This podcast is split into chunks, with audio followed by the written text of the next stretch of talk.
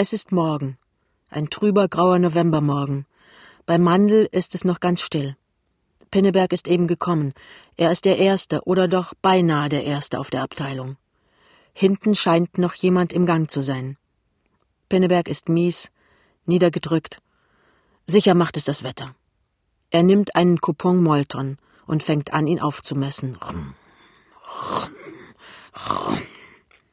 Der andere, der im grauen Hintergrund gewirtschaftet hat, raschelt näher, nicht geradewegs zu ihm, wie es Heilbutt tun würde, sondern bald hier, bald dort Halt machend. Also wird es schon wieder Kessler sein, und Kessler wird etwas von ihm wollen. Das geht nun schon ewig, diese kleinen Nadelstiche, feige Stänkereien von Kessler. Und leider ärgert sich Pinneberg jedes Mal von frischem darüber, wird richtig wütend, möchte den Kessler vertrimmen, hat ihn gefressen seit der Bemerkung damals vom Lehmann-Stamm. Morgen, sagt Kessler. Morgen, antwortet Pinneberg und sieht nicht hoch. Noch mächtig dunkel heute, sagt Kessler. Pinneberg antwortet nicht. Rum, rum, macht der Coupon. Sind ja mächtig biereifrig, sagt Kessler etwas verlegen lächelnd. Ich trinke kein Bier, antwortet Pinneberg. Kessler scheint mit einem Entschluss zu kämpfen oder überlegt vielleicht, wie er es anfangen soll. Pinneberg ist sehr nervös. Der will doch was von ihm und nichts Gutes. Kessler fragt: Sie wohnen doch in der Spenerstraße. Pinneberg? Woher wissen Sie denn das? Ich habe mal sowas gehört. So, sagt Pinneberg.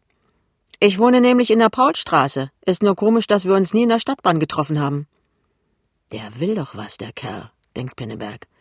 Wenn er nur endlich damit raus wäre, so ein Schwein. Verheiratet sind Sie auch, sagt Kessler. Ist nicht leicht, heute verheiratet zu sein. Haben Sie Kinder? Weiß ich nicht, sagt Pinneberg wütend. Sie können auch was tun, statt hier rumzustehen. Weiß ich nicht ist gut, sagt Kessler. Und jetzt ist er ganz frech, beißt gewissermaßen zu. Aber vielleicht stimmt's. Weiß ich nicht, ist sogar ausgezeichnet wenn man das als Familienvater sagt. Hören Sie, Herr Kessler, sagt Pinneberg und hebt ein wenig das Metermaß an. Na was denn? fragt Kessler. Sie haben's doch gesagt, oder haben Sie es nicht gesagt? Hauptsache, wenn es die Frau Mia weiß. Wie? schreit Pinneberg. Die Paar, die unterdes gekommen sind, glotzen her. Wie? fragt er unwillkürlich leiser. Wollen Sie was von mir? Ich schlage Ihnen ein paar in Ihre Fresse, Sie dummer Kerl, ewig stänkern. Das ist dann die diskrete Anbahnung vornehmer Geselligkeit, was? fragt Kessler höhnisch. Pusten Sie sich doch bloß nicht auf, Mensch. Ich möchte wissen, was derjenige sagt, wenn ich ihm das Inserat zeige. Wer seine Frau solche Drecksinserate aufgeben lässt, solche Schweineinserate. Pinneberg ist kein Sportsmann. Er kommt nicht so rasch über den Verkaufsstand. Er muss herumlaufen, um den Kerl zu fassen. Ganz herum. Ne Schande für den ganzen Stand. Fangen Sie ja keine Schlägerei an. Aber nun ist Pinneberg über ihm. Wie gesagt, er ist kein Sportsmann. Er langt dem anderen eine Ohrfeige, der schlägt wieder. Nun halten sie sich, zerren ungeschickt aneinander. Warten Sie, Sie Saukerl, keucht Pinneberg. Von den anderen Ständen kommen sie gelaufen. Das geht doch nicht. Wenn jenige das sieht, fliegen sie beide. Jetzt fehlt nur noch Kundschaft im Laden. Plötzlich fühlt sich Pinneberg von hinten gefasst, festgehalten, von seinem Gegner losgerissen. Aber es ist Heilbutt. Und Heilbutt sagt ganz kühl Seien Sie nicht albern, Pinneberg. Ich habe viel mehr Kräfte als Sie, und ich lasse Sie bestimmt nicht los. Drüben, der andere, der Kessler, zieht schon wieder seinen Schlips zurecht. Der ist nicht sehr aufgeregt. Wenn man ein geborener Stänker ist, kriegt man öfters im Leben eine gelangt. Ich möchte wohl mal wissen, erklärt er zu den Umstehenden, warum der sich so aufregt, wo er es seine Olle öffentlich in die Zeitung setzen lässt. Heilbutt, fleht Pinneberg und zerrt an seinen Ketten. Aber Heilbutt denkt nicht daran, ihn loszulassen. Er sagt: Hier, los, ausgepackt, Kessler. Was ist das für ein Inserat? Herzeigen. Kessler sagt: Steht unter den kleinen Anzeigen. Ich wundere mich immer, dass die Polizei da nicht hinterhakt. Lange geht's sicher nicht mehr. Nun lesen Sie aber los. Kessler liest. Er macht das ganz hübsch. Wahrscheinlich hat er es heute Morgen geprobt. Kein Glück in der Liebe? Ich führe Sie in einen reizenden, vorurteilslosen Kreis entzückender Damen ein. Sie werden befriedigt sein. Frau Mia Pinneberg, Spenerstraße 92-2. Kessler kostet es aus. Sie werden befriedigt sein. Na, und was sagt er nun? Geben Sie das Blatt her, sagt plötzlich Heilbutt. Und er ist so wütend, wie er nur wütend werden kann. Wo? Hier? Frau Mia Pinneberg? Pinneberg. Deine Frau heißt doch nicht Mia. Deine Frau heißt doch Emma sagt Pinneberg tonlos. So, das wäre die zweite Ohrfeige für Sie, Kessler, sagt Heilbutt. Um Pinnebergs Frau handelt es sich erstmal nicht. Ziemlich unanständig von Ihnen, finde ich. Na, erlauben Sie mal, protestiert Kessler. Das kann ich nicht riechen. Und dann, erklärt Heilbutt, das sieht wohl jeder, dass unser Kollege Pinneberg von dieser Geschichte nichts gewusst hat. Nicht wahr? Er ist eine Verwandte, bei der du wohnst. Ja, flüstert Pinneberg. Na also, sagt Heilbutt, ich kann auch nicht für alle meine Verwandten einstehen. Da kann man nichts bei machen. Da können Sie mir, sammelt sich Kessler, dem die allgemeine Missbilligung etwas unbehaglich wird, ja noch dankbar sein, dass ich Sie auf die Schweinerei aufmerksam gemacht habe. Eigentlich ziemlich komisch, dass Sie davon nichts gemerkt haben. Nun ist aber Schluss, erklärt Heilbutt. Und die anderen bestätigen es. Und ich denke, meine Herren, wir tun jetzt was. Herr Jenecke kann jeden Augenblick kommen und am besten ist es, am anständigsten meine ich, wir reden nicht weiter über die Geschichte. Wäre ziemlich unkollegial, nicht? Sie nicken und verziehen sich. Lämmchen sucht Wohnung. Lämmchen läuft viele Treppen. Es wird ihr nicht so leicht mehr wie vor einem halben Jahr. Da war eine Treppe, ein gar nichts. Man ging hinauf, man lief hinab, man tanzte hinauf, tripp, trapp, Treppe. Heute bleibt sie oft auf einem Absatz stehen. Ihre Stirn ist voll Schweiß. Und sie wischt ihn ab, aber da sind diese Schmerzen im Kreuz. Ist es ihr um die Schmerzen leid? Ach, Schmerzen sind ihr gleich, wenn es nur dem Murkel nichts schadet. Sie läuft und steigt, sie fragt und geht weiter. Es muss ja rasch etwas werden mit dieser Wohnung. Sie kann es schon gar nicht mehr mit ansehen mit ihrem Jungen. Er wird weiß und zittert, wenn Frau Mia Pinneberg ins Zimmer kommt.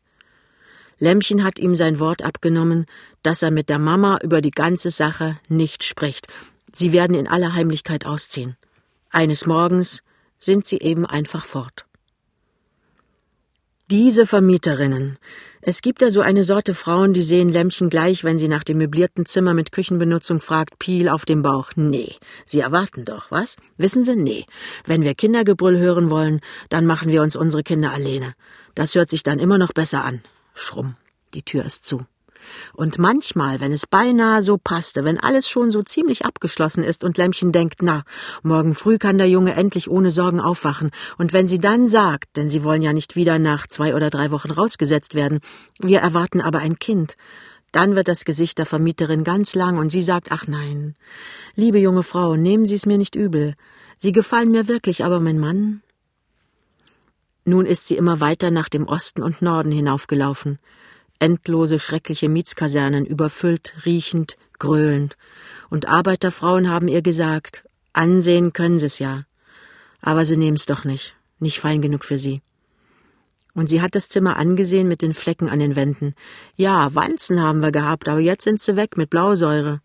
Das wackelige Eisenbett. Einen Vorleger können sie auch noch haben, wenn sie sowas mögen, macht nur mehr Arbeit. Ein Holztisch, zwei Stühle, ein paar Haken an der Wand, Schluss. Kind? So viel Sie wollen, das ist mir Schnuppe. Ob da ein paar mehr brüllen, ich habe auch fünfe von der Sorte. Ja, ich weiß nicht, sagt Lämmchen unschlüssig. Vielleicht komme ich wieder. Sie kommen schon nicht wieder, junge Frau, sagt die Arbeiterfrau. Ich weiß, wie das ist. Ich habe früher auch mal eine gute Stube gehabt. Man entschließt sich nicht so leicht. Nein. Man entschließt sich nicht so leicht. Das ist unten. Das ist das Ende. Das ist der Verzicht auf das eigene Leben. Ein schmieriger Holztisch, drüben er, hüben sie, im Bett plärrt das Kind. Nie, sagt Lämmchen. War sie müde, hatte sie Schmerzen, sagte sie ganz leise hintendrein, noch nicht. Nein, man entschließt sich nicht so leicht, die Frau hat recht. Und es ist gut, dass man sich nicht so leicht entschließt, denn nun ist es doch ganz anders gekommen. Eines Mittags steht Lämmchen in der Spener Straße in einem kleinen Seifengeschäft. Sie kauft ein Paket Persil, ein halbes Pfund Schmierseife, ein Paket Bleichsoda. Plötzlich wird ihr schlecht. Ihr wird schwarz vor den Augen. Sie kriegt gerade noch die Rolle zu fassen und hält sich an der. Mann, Emil, ruft die Frau. Dann bekommt Lämmchen einen Stuhl, eine Tasse heißen Kaffee. Sie kann wieder etwas sehen. Sie flüstert entschuldigend Ich bin so viel rumgelaufen. Das sollten Sie man nicht. Ein bisschen laufen ist ganz gesund dabei, aber nicht zu viel. Ich muss ja, sagt Lämmchen ganz verzweifelt. Ich muss ja eine Wohnung finden. Und plötzlich ist sie redselig. Alles von ihrer fruchtlosen Suche erzählt sie den beiden Seifenleuten. Einmal muss man ja reden. Beim Jungen hat sie nur immer mutig zu sein. Die Seifenfrau ist lang und mager. Sie hat ein gelbes, fahles Gesicht und schwarze Haare. Sie sieht streng aus.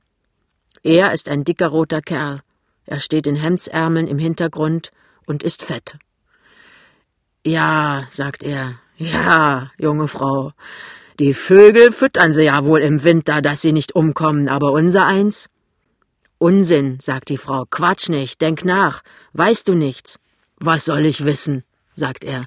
Du weißt doch. Emil Puttbrese. Ach, du meinst ne Wohnung. Ich soll über ne Wohnung für die Dame nachdenken. Das muss einem doch gesagt werden. Wie ist das mit Puttbrese? Ist das noch frei? Puttbrese will der denn vermieten? Wo will der denn vermieten? Wo er's Möbellager gehabt hat, du weißt doch. Das erste, was ich höre, na, wenn er die Löcher vermieten will, da wird die junge Frau nicht raufkommen über die Hühnerleiter bei ihrem Zustand. Quatsch, sagt die Frau. Hören Sie, junge Frau, jetzt legen Sie sich erst mal ein paar Stunden hin und dann so gegen vier kommen Sie zu mir runter, dann gehen wir zusammen zu Puttbräse. Vielen, vielen Dank, sagt Lämmchen. Wenn die junge Dame, sagt der hemdsärmelige Emil, und mietet da, dann fress ich einen Besen. Einen Piazzava-Besen für 1,85 fress ich. Quatsch, sagt die Seifenhändlerin. Und dann geht Lämmchen und legt sich hin. Puttbräse, denkt sie, Puttbräse. Wie ich den Namen gehört habe, habe ich gewusst, das wird. Und dann schläft sie ein, ganz zufrieden mit ihrer kleinen Ohnmacht. Als Pinneberg an diesem Abend nach Hause kommt, wird er plötzlich von einer elektrischen Taschenlampe angeleuchtet und eine Stimme ruft Halt. Hände hoch. Was ist denn los? fragt er mürrisch, denn er ist in diesen Tagen nicht sehr guter Stimmung. Woher hast du denn die Taschenlampe? Die brauchen wir, ruft Lämmchen vergnügt. In unserem neuen Palast funktioniert die Treppenbeleuchtung nicht. Wir haben eine Wohnung? fragt er atemlos. Oh, Lämmchen, haben wir wirklich eine Wohnung? Wir haben eine, jauchzt Lämmchen. Sie gehen die Spenerstraße hinauf, fest ineinander eingehängt, dann nach Altmoabit hinein. Also da liegt ein Kino, und neben dem Kino gehen sie durch einen Torgang und kommen auf einen Hof. Es gibt zwei Arten von Höfen, dies ist die andere, mehr ein Fabrik- und Lagerhof. Eine funzlige Gaslaterne brennt und beleuchtet ein großes Tor. Dies ist Herrn Puttbreses Lager. Herr Puttbrese ist Tischler und handelt nebenbei mit alten Möbeln, erklärt Lämmchen. Pass auf. Ich zeige dir alles. Siehst du da hinten die schwarze Wand? Sie reicht nicht bis zur Decke, da müssen wir oben rauf. So, sagt er. Das ist nämlich das Kino. Du hast doch das Kino gesehen. Hab ich, sagt er, ganz Reserve. Oh, Jungchen, zieh nicht so ein Gesicht, du wirst schon sehen. Also das ist das Kino, und nun steigen wir dem Kino auf das Dach. Sie gehen näher, die Taschenlampe beleuchtet eine schmale Holztreppe, steil wie eine Leiter, die auf die Wand hinaufführt. Nein, es ist wohl wirklich eher eine Leiter als eine Treppe. Darauf, sagt Pinneberg zweifelnd, du in deinem Zustand? Das will ich dir zeigen, sagt sie und klettert schon. Man muss sich wirklich stramm festhalten. So, nun sind wir gleich da. Es sind zwei Zimmer, oder eigentlich eines, denn die Tür zwischen beiden ist herausgenommen. Sehr niedrig sind sie, mit dicken Balken an der geweißten Decke. Da, wo sie stehen, ist das Schlafzimmer, zwei Betten, ein Schrank, ein Stuhl und ein Waschtisch. Alles. Kein Fenster.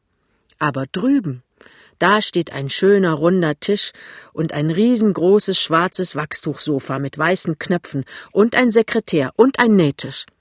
Alles alte Mahagonimöbel. Und ein Teppich liegt auch da. Es sieht herrlich gemütlich aus. denn es hängen hübsche weiße Gardinen an den Fenstern. Es sind drei Fenster, alle drei ganz klein, mit vier geteilten Scheiben. Und wo ist die Küche? fragt er. Da, sagt sie und schlägt auf den Eisenofen, der zwei Kochlöcher hat. Und die Wasserleitung? Alles da, mein Junge. Und es erweist sich, dass ein Hahn und ein Ausguss zwischen Sekretär und Ofen sind. Und was kostet das? fragt er immer noch zweifelnd. Vierzig Mark, sagt sie. Das heißt eigentlich nichts. Wieso eigentlich nichts? Nun pass mal auf, sagt sie. Hast du das kapiert mit der Leiter hier auf und dass die Zimmer hier oben so verrückt sitzen? Nee, sagt er. Keine Ahnung. Der Baumeister ist wahrscheinlich Meschugge gewesen. Solche soll's viele geben. Gar nicht Meschugge, sagt sie eifrig. Das hier ist mal eine richtige Wohnung gewesen mit Küche und Klo und Vorplatz und allem. Und hier herauf ist eine richtige Treppe gegangen. Und wieso ist das alles weg? Weil sie das Kino eingebaut haben. Bis zur Tür von unserem Schlafzimmer geht der Saal vom Kino. Alles andere ist weg für den Kinosaal. Diese zwei Zimmer sind übrig geblieben und kein Mensch hat gewusst, was damit anfangen. Richtig vergessen sind sie worden, bis sie Puttbrese wieder entdeckt hat. Und er hat die Leiter raufgemacht von seinem Lager her. Und weil er Geld braucht, will er nun vermieten. Und warum kostet die Wohnung eigentlich gar nichts und dann doch 40 Mark? Weil er natürlich nicht vermieten darf, weil das die Baupolizei gar nicht erlauben würde wegen Feuersgefahr und Hals- und Beinbruch. Naja, wie du hier in ein paar Monaten raufkommen willst, das lass man meine Sorge sein. Hauptsache, dass du die Wohnung willst. Ach, die Wohnung ist ja soweit ganz gut. Du Affe, du Affe, du Affe. Ganz gut. Allein sind wir hier. Kein Mensch sieht uns mehr in unseren Kram. Herrlich ist es. Also, Mädchen, sagt er, dann mieten wir. Du hast die Arbeit und den Umstand. Ich bin froh, wenn du willst. Ich bin auch froh, sagt sie. Komm. Junger Mann, sagt Meister Puttbrese und sieht Pinneberg zwinkernd mit seinen geröteten kleinen Augen an. Junger Mann, Geld nehme ich natürlich nicht für die Baracke, Sie wissen Bescheid. Ja, sagt Pinneberg. Sie wissen Bescheid. Gott, sagt Lämmchen, leg da mal zwanzig Mark auf den Tisch. Richtig, sagt der Meister anerkennend. Die junge Frau, die hat's. Halber November, schön. Und da lassen Sie sich man keine grauen Haare drüber wachsen, junge Frau mit dem Bauch. Wenn der zu dick wird und es will nicht mehr mit der Hühnerleiter, dann machen wir einen Flaschenzug an und hängen einen Stuhl darunter und dann ziehen wir sie langsam hoch. Das soll ein Genuss für mich sein. Also, lacht Lämmchen. Die Sorge auch los. Und wann ziehen wir ein? fragt der Meister. Das Ehepaar sieht sich an. Heute, sagt Pinneberg. Heute, sagt Lämmchen. Aber wie? Sagen Sie, wendet sich Lämmchen an den Meister, können Sie uns wohl einen Handwagen pumpen? Lämmchen sitzt an einem späten, dunklen Nachmittag in ihrer Wohnung, hat ein Heft vor sich und lose Blätter, Federhalter, Bleistift, ein Lineal. Sie schreibt und addiert, dann streicht sie etwas weg, und dann setzt sie wieder etwas dazu. Dabei seufzt sie, schüttelt den Kopf, seufzt wieder, denkt, es ist ja wohl nicht möglich, und rechnet weiter. Das Zimmer ist wirklich gemütlich mit der tiefen Balkendecke und den rotbraunen warmen Mahagonimöbeln. Es ist ganz und gar kein modernes Zimmer. Es tut dem Meister gar nichts, dass ein mit schwarzen und weißen Perlen gestickter Spruch an der Wand hängt. Sei getreu bis in den Tod, das gehört alles dazu. Und auch Lämmchen gehört dazu im weiten blauen Kleid, mit der kleinen Maschinenspitze um den Hals, mit dem sanften Gesicht und der geraden Nase. Es ist angenehm warm im Zimmer. Der nasse Dezemberwind faucht manchmal gegen die Scheiben an. Das macht alles noch heimeliger. Durch das Marienglasfenster des Ofens fällt ein rötlicher Schein auf die Decke und tanzt dort leise hin und her, bleibt plötzlich stehen und zittert dann lange, bis er wieder zu tanzen beginnt. Es ist schön, bei sich zu Hause zu sitzen, allein im Dunkeln. Man wartet auf den Mann, und vielleicht rührt sich das Kind im Leibe. Man ist so groß und weit. Man fließt über und wird immer weiter. An die See muss man auch denken. Die hob sich auch so und senkte sich und ging immer weiter. Man wusste eigentlich auch da nicht wozu. Aber gut war es, dass es so war. Lämmchen schläft längst, schläft mit halb geöffnetem Mund den Kopf auf einer Schulter, einen leichten, schnellen, fröhlichen Schlaf, der sie hebt und wiegt in seinen Arm. Und ist sofort ganz wach und ganz bei der Sache, als der Junge das Licht anmacht und fragt, na, wie geht's? Im Dunkeln, Lämmchen? Hat der Murkel sich gemeldet? Nein, heut noch nicht. Übrigens Tag, Mann. Übrigens Tag, Frau. Und sie geben sich einen Kuss. Er deckt den Tisch und sie richtet das Essen an. Etwas zögernd sagt sie, es gibt heute Schellfisch mit Senfsoße, es war so schön billig. Recht, sagt der Mann, mal ess ich ganz gerne Fisch. Du bist guter Laune, sagt sie. Ging's gut? Wie ist es mit dem Weihnachtsgeschäft? Gott, es fängt so ein bisschen an, die Leute trauen sich noch nicht recht. Hast du gut verkauft? Ja, ich hab heut Dusel gehabt. Ich hab heut für über 500 Mark verkauft. Du bist sicher der beste Verkäufer, den die haben. Nee, Lämmchen, Heilbutt ist besser und Wendt ist meistens ebenso gut. Aber es kommt wieder was Neues. Was denn? Gut ist doch sicher nicht. Bei uns ist jetzt ein neuer Organisator eingestellt. Der soll den ganzen Betrieb durchorganisieren, Sparmaßnahmen und so. An euren Gehältern ist doch nichts mehr zu sparen. Die reden davon, dass nun auch bei uns jeder Verkäufer gesetzt kriegen soll, so und so viel musst du verkaufen, und wenn du das nicht schaffst, fliegst du. Gemein find ich das. Wenn die Kunden nur nicht kommen und wenn sie kein Geld haben und wenn ihnen eure Ware nicht gefällt, sowas dürfte gar nicht erlaubt sein. Sowas ist gerade erlaubt, sagt Pinneberg. Da sind sie alle verrückt drauf. Das nennen sie vernünftig und sparsam. Dadurch finden sie, wer nichts taugt. Ist ja alles Mist. Der Lasch zum Beispiel, der ist ein bisschen ängstlich. Der sagt heute schon, wenn die das so machen, dass sie ihm seinen Verkaufsblock nachrechnen und dass er immer Angst haben muss, ob er es auch schafft, dann verkauft er vor lauter Angst schon gar nichts. Und das ist ja auch ganz egal, sagt Lämmchen flammend, wenn er auch wirklich nicht so viel verkauft und wenn er auch wirklich nicht so tüchtig ist, was sind denn das für welche, dass sie einen Menschen deswegen aus allem Verdienst und aller Arbeit und aller Lebensfreude herausschmeißen? Sollen die Schwächeren denn gar nichts mehr sein? Einen Menschen danach bewerten, wie viel Hosen er verkaufen kann. Na ja, sagt Pinneberg, du gehst ja mächtig los, Lämmchen. Tu ich auch. Rasend wütend kann mich sowas machen. Aber die sagen natürlich, dass sie einen Menschen nicht dafür bezahlen, dass er nett ist, sondern dass er eben viel Hosen verkauft. Das ist ja gar nicht wahr, sagt Lämmchen. Das ist nicht wahr, Junge. Sie wollen ja doch, dass Sie anständige Menschen haben, aber was Sie jetzt machen, mit den Arbeitern schon lange und mit uns nun auch, da ziehen Sie lauter Raubtiere hoch, und da werden Sie was erleben. Junge, das sag ich dir. Natürlich werden Sie was erleben, sagt Pinneberg. Die meisten bei uns sind ja auch schon Nazis. Danke, sagt Lämmchen. Ich weiß, was wir wählen. Na, und was? K Kommunisten? Natürlich.